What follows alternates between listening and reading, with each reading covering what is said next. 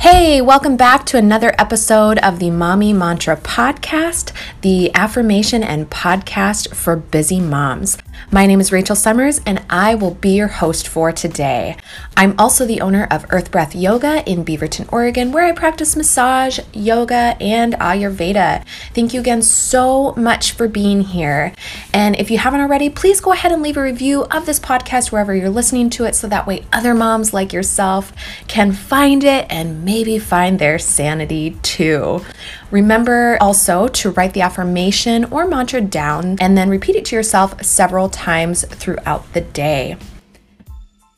So, for today's affirmation, I wanted to help you again through your difficult moments. I wanted to create an affirmation for you that you can repeat to yourself on a regular basis so that way in the future, when you do come to difficult moments in your day or life, that it will just help you transition through and flow through those difficult moments.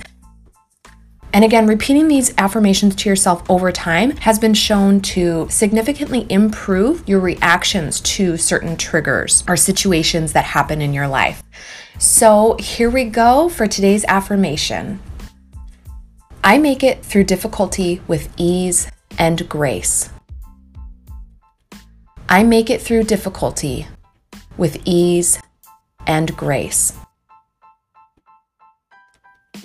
Thanks again for listening, and remember to check back tomorrow morning for another episode on the Mommy Mantra podcast.